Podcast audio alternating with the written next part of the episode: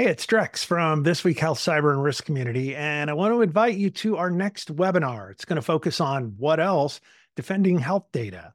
I'll be chatting with experts from Rubrik and Microsoft.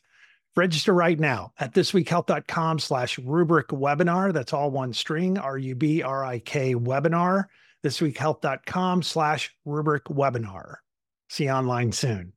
Today on This Week Health, we have a long history of displacement with technology. We have a long history of disruption in different industries with technology. And some jobs we don't do anymore, and other ones we've started doing. And it's helping people see the fact that technology is not the enemy. Technology is an enabler to our creative capacities and is an enabler to our ability to deliver value.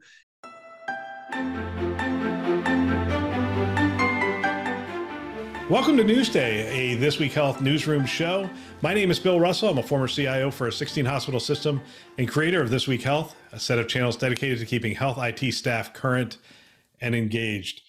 For five years, we've been making podcasts that amplify great thinking to propel healthcare forward. Special thanks to our Newsday show partners Cedars-Sinai Accelerator, ClearSense, CrowdStrike, Digital Scientist, Optimum, Pure Storage, SureTest, Tausight, and VMware for investing in our mission to develop the next generation of health leaders. Now, on to our show. All right, it's Newsday, and today we're joined by Curtis Hendrick, VP of Cloud Services, Optimum Health IT. Curtis, welcome to the show. Oh, thank you. Appreciate being here. Wow. First time on the show. I'm looking forward to this conversation. Plus, coolest title in all of healthcare, I think, VP of Cloud Services. Uh, first of all, tell us a little bit about Optimum and, and then tell us about the role. Yeah, absolutely. So Optimum's got pretty a pretty simple mission, right? Our our mission exists as to help healthcare organizations provide better patient care. They've done that over the last 10 years through staffing and EHR implementations and things like that.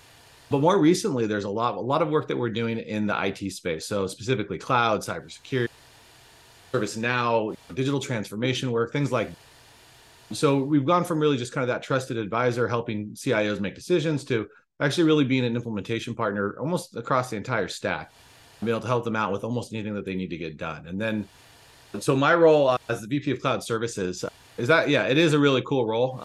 I, I said, got to give me a cool title if I'm going to come on board. So they definitely delivered there. But really, I mean, my whole focus is helping healthcare organizations figure out where is their value in cloud there's a lot of noise around cloud, a lot of articles, a lot of people touting that they did certain things, but not all of them are actually driving value. Not all of them are actually delivering results for healthcare organizations. And so, you know, I help CIOs and CTOs and, and payer organizations and healthcare provider organizations figure out where is the value for them in cloud? Where where is their opportunity? What should they be looking at? What what should they be paying attention to? Because if they just listen to all the noise out there, it can be kind of daunting. Wow. I'm looking at your LinkedIn profile. Looks like you have some certifications. By the way, I'm OS2 certified if you need any help there. Oh, great. Um, great. And and you have you have the healthcare background. So UCI for a while, we probably overlapped. Uh, let me see. Yeah, we probably overlapped when I was at St. Joe's. You were at UCI, mm-hmm. uh, and you were at UC San Diego and CHOC Children's. Yeah, yeah. Spent about about 18 years in healthcare IT. Kind of worked worked my way up from the very bottom, just a volunteer helping out deploy desktops all the way to kind of running IT. Um, took held associate CTO roles, director of IT roles, things like that. But yeah, some some fun times. It's it's been a cool story, cool journey. All right, we've got my gosh, there's so many stories right now. We're getting ready for conference season as well, so there's just story after story. Cloud services. I'll let you pick. Let me tell you the stories we have in front of us. ChatGPT listed as author on research papers many scientists disapprove. That's one story. Doctors, get ready for your AI assistance. This is Wired. Uh, story number two. Number three, Microsoft invests billions in OpenAI. So we could probably link the first and third stories. Healthcare transformation, the value of partnerships. That's a McKinsey article, really good article. And then digital health 2023 cloud human centered design, and getting back to basics. So we'll play a little Jeopardy here. Where, which story would you like to talk start with? Uh, I think if we start with Chat GPT, we may never leave Chat GPT. So let's maybe start on the digital health 2023 cloud human centered design and getting back to the basics. All right. We are going to hit on Chat GPT just because it's just a fun topic to yeah. talk about. Digital Health 2023, Cloud Human Centered Design, Getting Back to Basics. Marcus Perez, president of Altera Digital Health, offers some intriguing predictions for the year, year ahead. So, you predict that cloud technology will drive improvements in patient care in 2023. Where and how? And so he has, let me see, should I read some of his answer? I'm more curious to what you have to say, but I will read some. Cloud technologies offer hospitals and large physician practices the flexibility to access patient data when and where they need it. Some of this technology is already in place, as noted by the expansion of telemedicine. Now, patients are used to remote care and receiving direct input on their health status from their clinicians in that manner. The number of physicians using telehealth grew. Massive growth demands that physicians have access to complete patient data.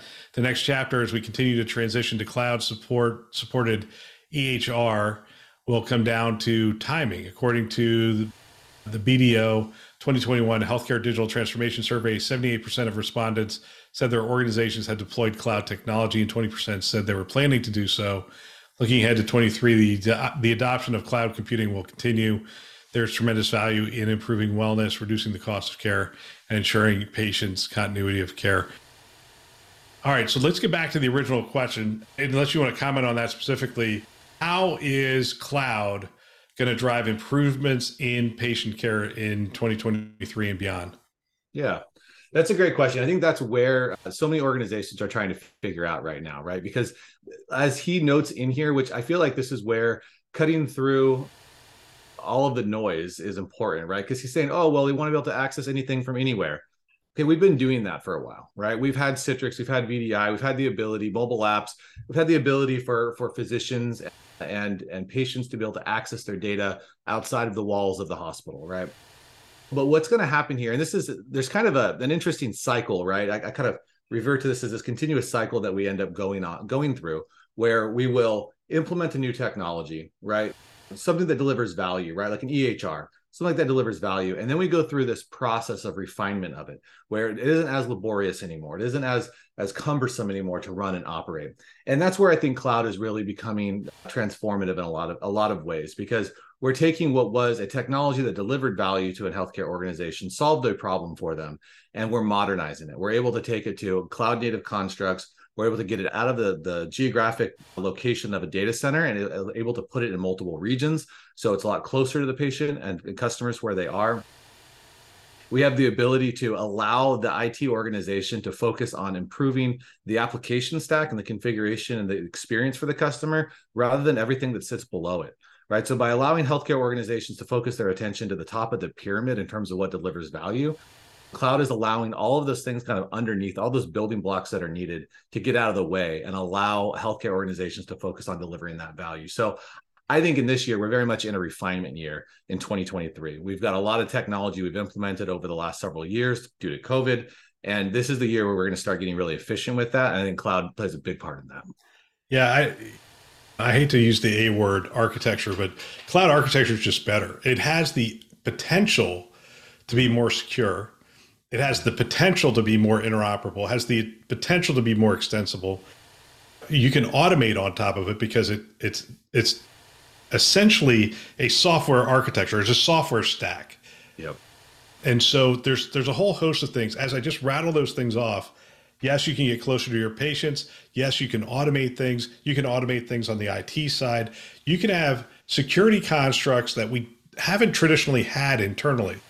One of the constructs that we had implemented in our cloud environment back in 2013 was essentially when a container would recognize activity that looked like it was hacking of some kind, mm. it would just completely shut that container off. Not shut it off, it would completely kill that container. It didn't mm. exist anymore and it would spin up another one.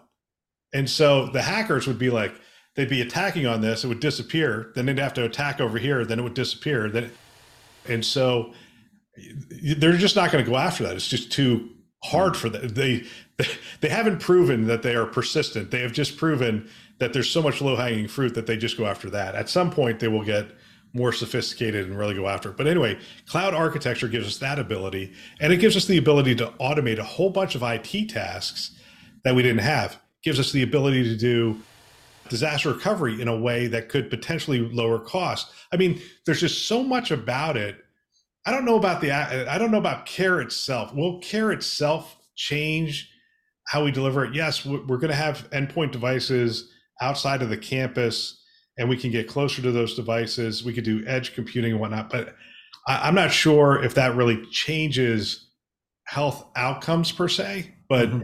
but my gosh, the cloud has so much potential even today. I look at cloud as a tool stack, and what you do with that tool stack will determine the value that you deliver.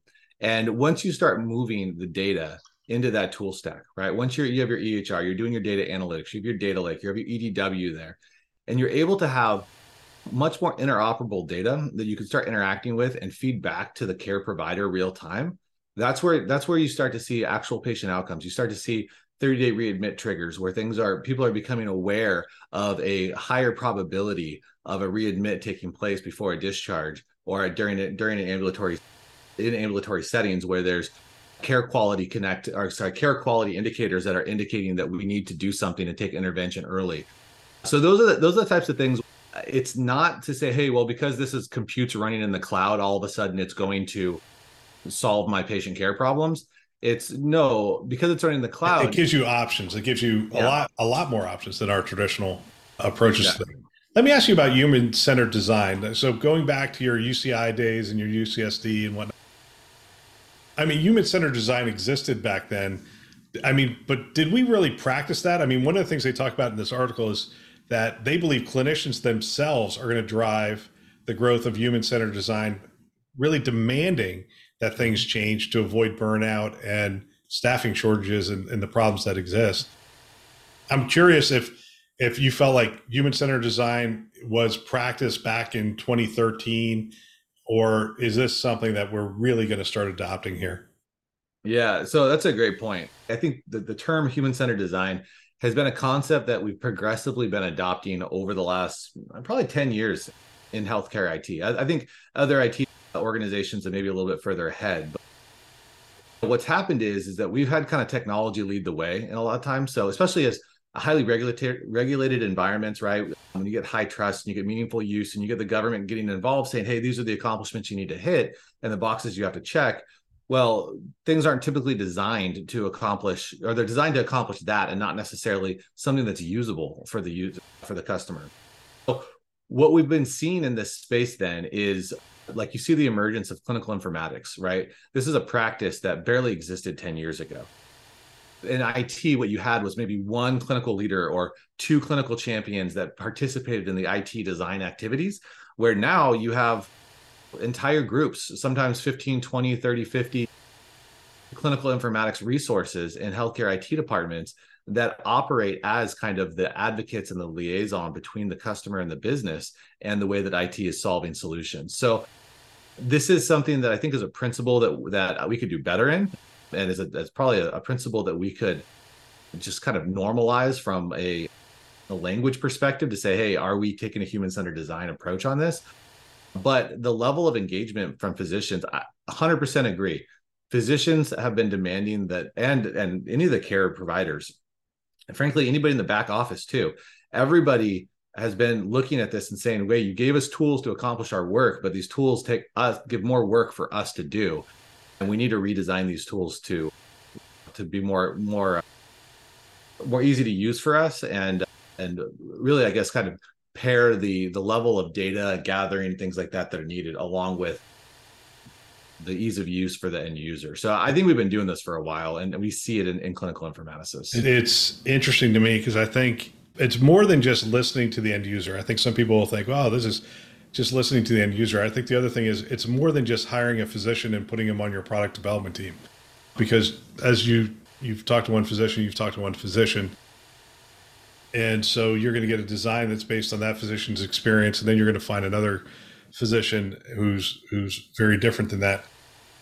Physician this is a skill. This is an actual human-centered design is an actual study of how to develop things around how people interact with technology.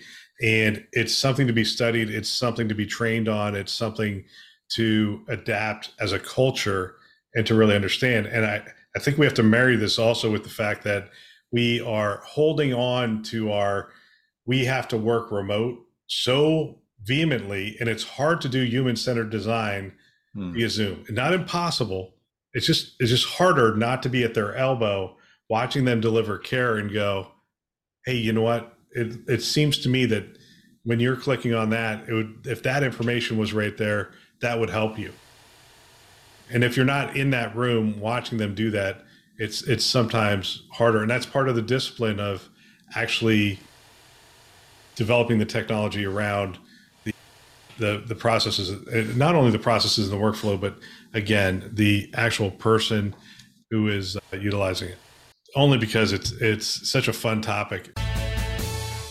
If you haven't heard yet, we're doing webinars a little differently this year. We got your feedback.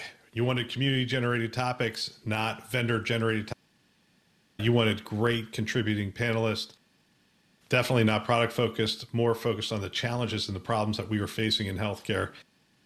We are only making these available live. So we are making them more dynamic in nature. And we're doing them on a fairly consistent time, as much as we possibly can, the first Thursday of every month. The next webinar is going to be on March 9th, which technically is not the first Thursday of every month. And I apologize for that, but I'm actually on vacation that day. So March 9th is going to be the, the webinar. And we're going to continue our leadership series. We're going to be talking about the changing nature of work. And a lot of things have changed. The pandemic drove us to work out of our homes. What does that mean? What does it look like? how are we making decisions? Are we making data driven decisions on that? How are we maintaining culture? How are we hiring? Are we hiring differently? Not only that, not only focusing on IT and the roles there and the challenges there, but also on the challenges that our health systems are facing, the changing nature of work as we move into working at hospital at home and some of these other care venues. What does that look like? Addressing the staffing challenges in the clinical side as well as the administrative side. So we are looking forward to having that conversation. Love to have you join us March 9th. Keep an eye out. We're going to announce who the panelists are going to be. I currently have my feelers out for some uh, some people, but you can count on the fact that we're going to have great panelists. We're going to have a great discussion. You can sign up on our website, thisweekhealth.com, top right hand corner. The cool thing about that is you can put your question right in there. And I give those questions to the panelists ahead of time, and we make sure we integrate that into the, discussion. So sign up today. Hope to see you there. Microsoft invests billions more in OpenAI. OpenAI extends partnership. Microsoft extended their investment in OpenAI. They were one of the original, and now they are like far and away the largest investor in OpenAI. How do you read? Uh, what do you read into that? I mean, do you read Microsoft? Is, is this akin to Bill Gates' email when he re- finally realized that the internet was going to be a big thing, and he he sent that email out to all employees saying, "Stop everything you're doing. I think this internet thing is going to change our lives forever." Is this is this such an sort of saying, "Hey, stop everything we're doing. We're going to incorporate." AI into every one of our tools moving forward. I think what this tells us is that that little clippy, little paper clip that shows up in Word that asks you to write something. I think what it tells us is, is that it's actually going to be able to write my resume for me, right? Like I'm just going to be able to tell it a few things, and all of a sudden, Word is literally going to write my papers and write my stuff for me. So it it, it can. exactly. I mean, that's so when you start thinking about okay well microsoft's a technology company they're investing in, in open ai because they're looking at the, the impact of chat gpt and these other models and you're like okay so what and then you start to realize all right well most word processing most email writing most like content production exists within their stack so all of a sudden, if we start to get kind of superpowers and the ability for us to say, hey, we'll take the human element of, of what we bring to the equation, right? Maybe the ideas, and we can just pipe those into a system, and then that system produces content for us, which is basically what ChatGPT and these other NL large language models do. Yeah, I mean, it, I, I think that that's that's where we're going. I think PowerPoint even Excel, I haven't seen any models around spreadsheets yet, but I would imagine at some point that's going to come. And you could even say, format a spreadsheet for me for with this with this type of, of configuration or, or, or intention in mind, and have it produce the content and formatting and, and formulas and things like that for you. How we interact with software is going to fundamentally change. I mean, Satya essentially said this at the at Davos. He, he essentially said how we interact with software is going to change, and they are going to incorporate AI into just about everything they do. And what you just described really fascinates me. I mean, being able to talk to the software and say, "Look, I want." Uh, I want a PowerPoint presentation. It's, we're going to communicate these things. Here's the budget I'm using. Here's the things I'm using. Create create for me an outline and a background that that uh, you know that will communicate confidence and it's healthcare related and whatnot. And this thing goes out and uses DALL-E to create some images and that kind of stuff. Uses ChatGPT to write some some stuff, and then all of a sudden I'm sitting there with a framework, which in some cases is the hardest part. It's like it, it, used to be looking at a blank screen was was very yeah. difficult. Well, you're not going to have to look at a blank screen for for long because you just tell it your thoughts and ideas, and all of a sudden it's going to go, "Is this what you're looking for?" No, no, that's not it. Okay, how about this? And you're like, "Yeah, we've started. It. We've started using. There's a, a, kind of an early stage company that we've started using that is actually training models on our content uh, internally uh, within Optimum Healthcare IT for some of our operations, whether it's marketing or, or responding to RFPs or RFIs or a lot of the things of the content production that we have internally. We've actually started integrating some of this tool set. So it's it, not it's that, not 100 percent yet, but no, but that's interesting that you say that because one of the use cases, Will Weider from PeaceHealth, was uh, over the holidays. He was playing around with it. He said, "I have to write an RFP." So he went out to the thing and said, "Look, I have to write a section on PeaceHealth." And it asked it to write the section on PeaceHealth. And when it was done, he looked at it and he goes, "That is better than anything we have."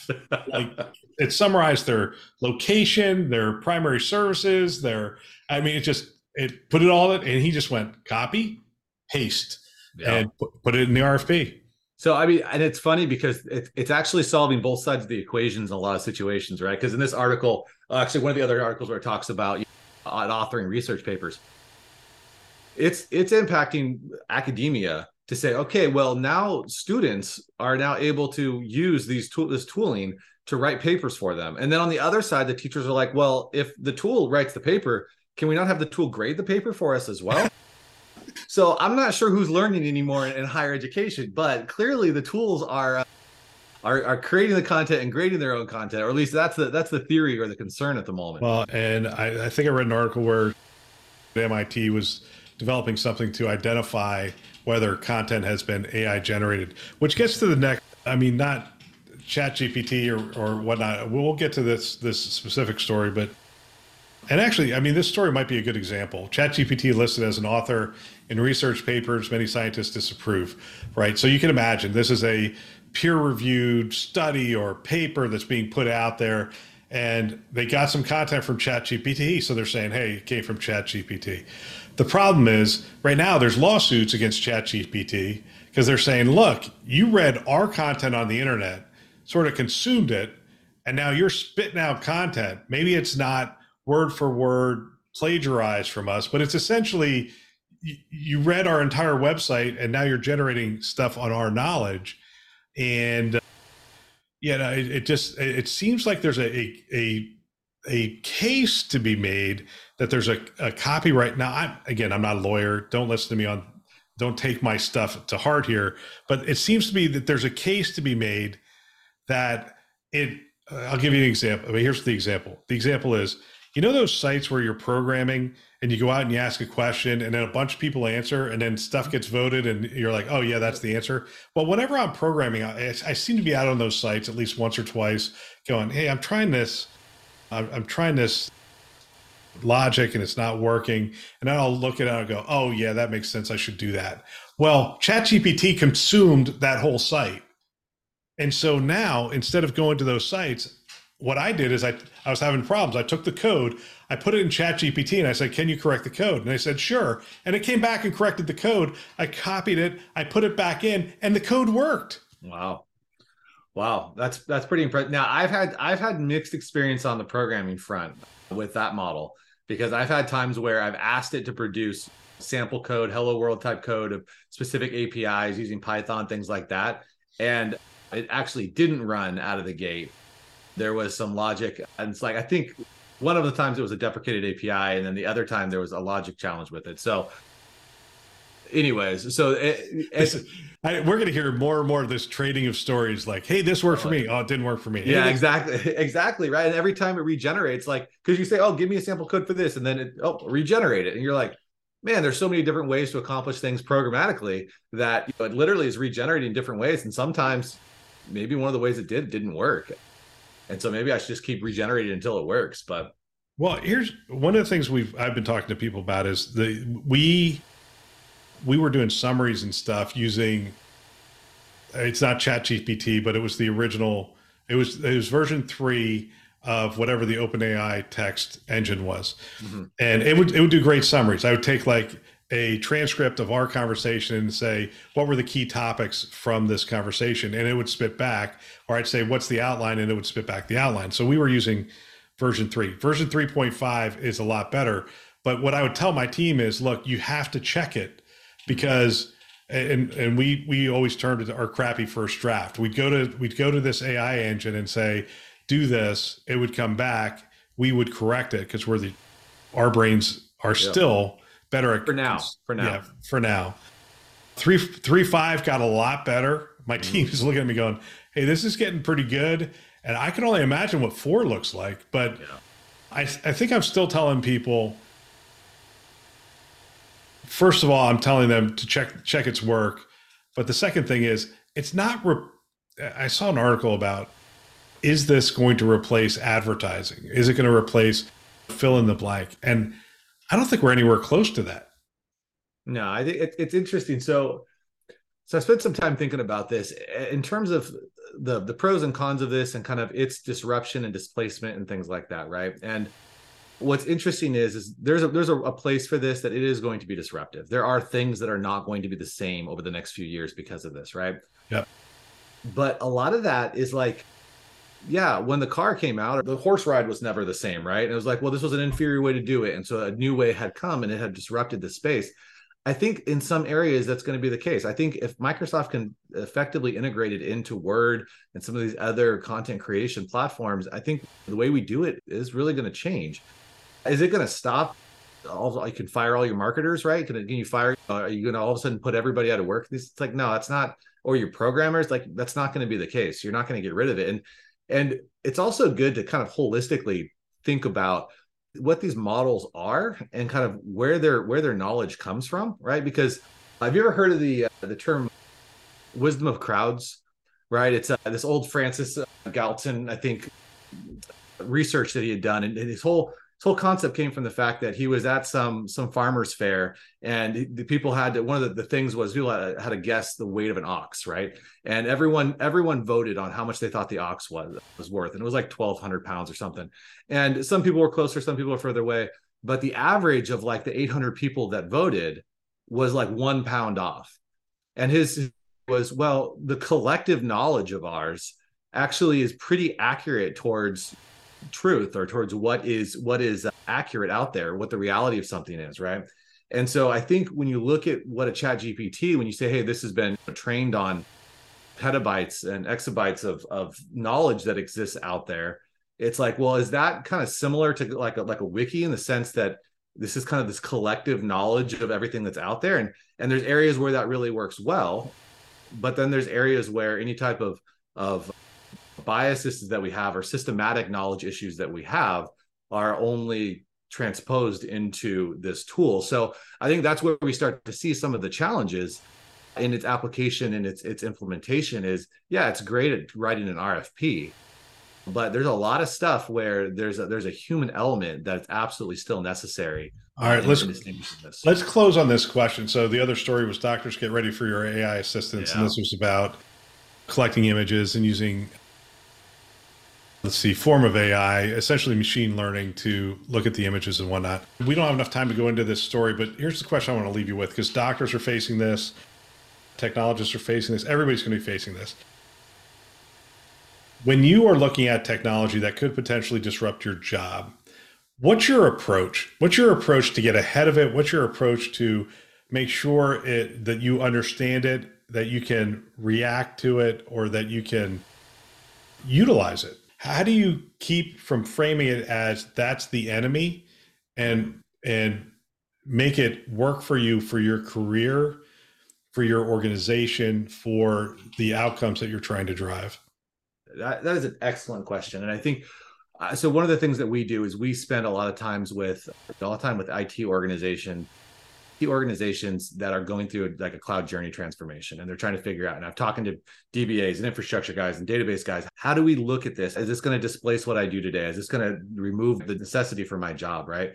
And ultimately it always comes down to why is it that they work right? Why is it that they work? If there's a value in that they're providing through the energy that they're putting forth they need to figure out how to do that in a way using new tooling is essentially it right? We have a long history of displacement with technology. We have a long history of disruption in different industries with technology and some jobs we don't do anymore and other ones we've started doing. And it's helping people see the fact that technology is not the enemy technology is an enabler to our creative capacities and is an enabler to our ability to deliver value. And so in order if someone just says hey well I only do this for the money and i have no other reason to do this then they may not get on board with, or maybe that's the reason why they have to uh, change because they still want money, right? But especially in healthcare, there's such a um, a consistent altruism that I've found, and people that work in healthcare, especially in IT, is that they they like the positive they like the the the actual benefit that they're providing to people and so if you can explain to people how their job might change or how their role might change or how their inputs might change to help improve and increase the amount of value that you can put out there you can get people's minds out of the defensive mode and you can get it a little bit more into the creative and op- opportunistic mode by delivering it back to kind of that value about why they work. Yeah i love that. The thing i think i would say to people to answer that question i love answering my own questions by the way and i love for you giving me enough time to think about my answer to this question is uh, define what you do not based on technology, but to find the value you bring. So, are you a great problem solver? Are you a great communicator? Are you a rallier of people? Can you bring people around to solve problems or to get excited about a project and those kind of things? Are you somebody that, you know, and if you if you identify your things as I write good code, okay, that's too that's too low level. That could potentially be replaced at someday. Yes, you should write good code. If you're paid to write good code, you should write great code. Yeah. But at the end of the day, the skills that aren't going to be replaced are one level above that. It's like not, let's just take it one level above that, which is I can identify great code. Not I write great code. I can identify great code. So now you're using ChatGPT or some other tool that's writing code, and you can say, look, I can read whatever this computer spits out, and I'll tell you what's good, what's going to cause us problems, what's what potentially doesn't fit into our security model. What if I, I mean, I read good code and I can identify good code. I mean, that's the next level up. But you could go a couple levels up from that and say, and start utilizing those tools and say, I, I've worked with the 10 tools out there that write code using AI and I can identify the, the, the right tool for the right job to write code more efficiently for our system. It, it really is, first of all, identifying yourself with what you actually deliver, not your work product, but uh, the what you can actually deliver. And then I think the second thing is constantly be moving up the stack and using those using the tools that are if it's cloud start utilizing the cloud tools and say yeah I looked at AWS, I looked at Azure, I looked at Google's cloud, I looked at oh, you name it. I looked at all these different VMware's infrastructure and that kind of stuff. Here's the here's what I've learned about these tools, and here's how we're going to implement. If you are in front of the tools, they generally aren't going to displace you. Mm-hmm. Yeah, absolutely right. It's a great answer. It always comes back to value. Yes. What's the value that you create? Yeah. Well, Curtis, I want to thank you. This was a fun episode. We we talked a lot about a lot of fun things. I look forward to having you back on the show probably in about six weeks. If you'll uh, join me, I think it'll be fun. Perfect. Thanks, Bill. I appreciate the time today. Thank you. And that is the news. If I were a CIO today, I would have every one of my team members listening to a show just like this one and trying to have conversations with them after the show about what they've learned and what we can apply at our health system. If you want to support This Week Health, one of the ways you can do that is tell someone about our channels. We have two channels This Week Health Conference and This Week Health Newsroom. Check them out today. You can find them wherever you listen to podcasts. And we are just about everywhere. You can find us on YouTube, Apple, Google, Overcast. You get the picture. And please subscribe on our website, thisweekhealth.com as well.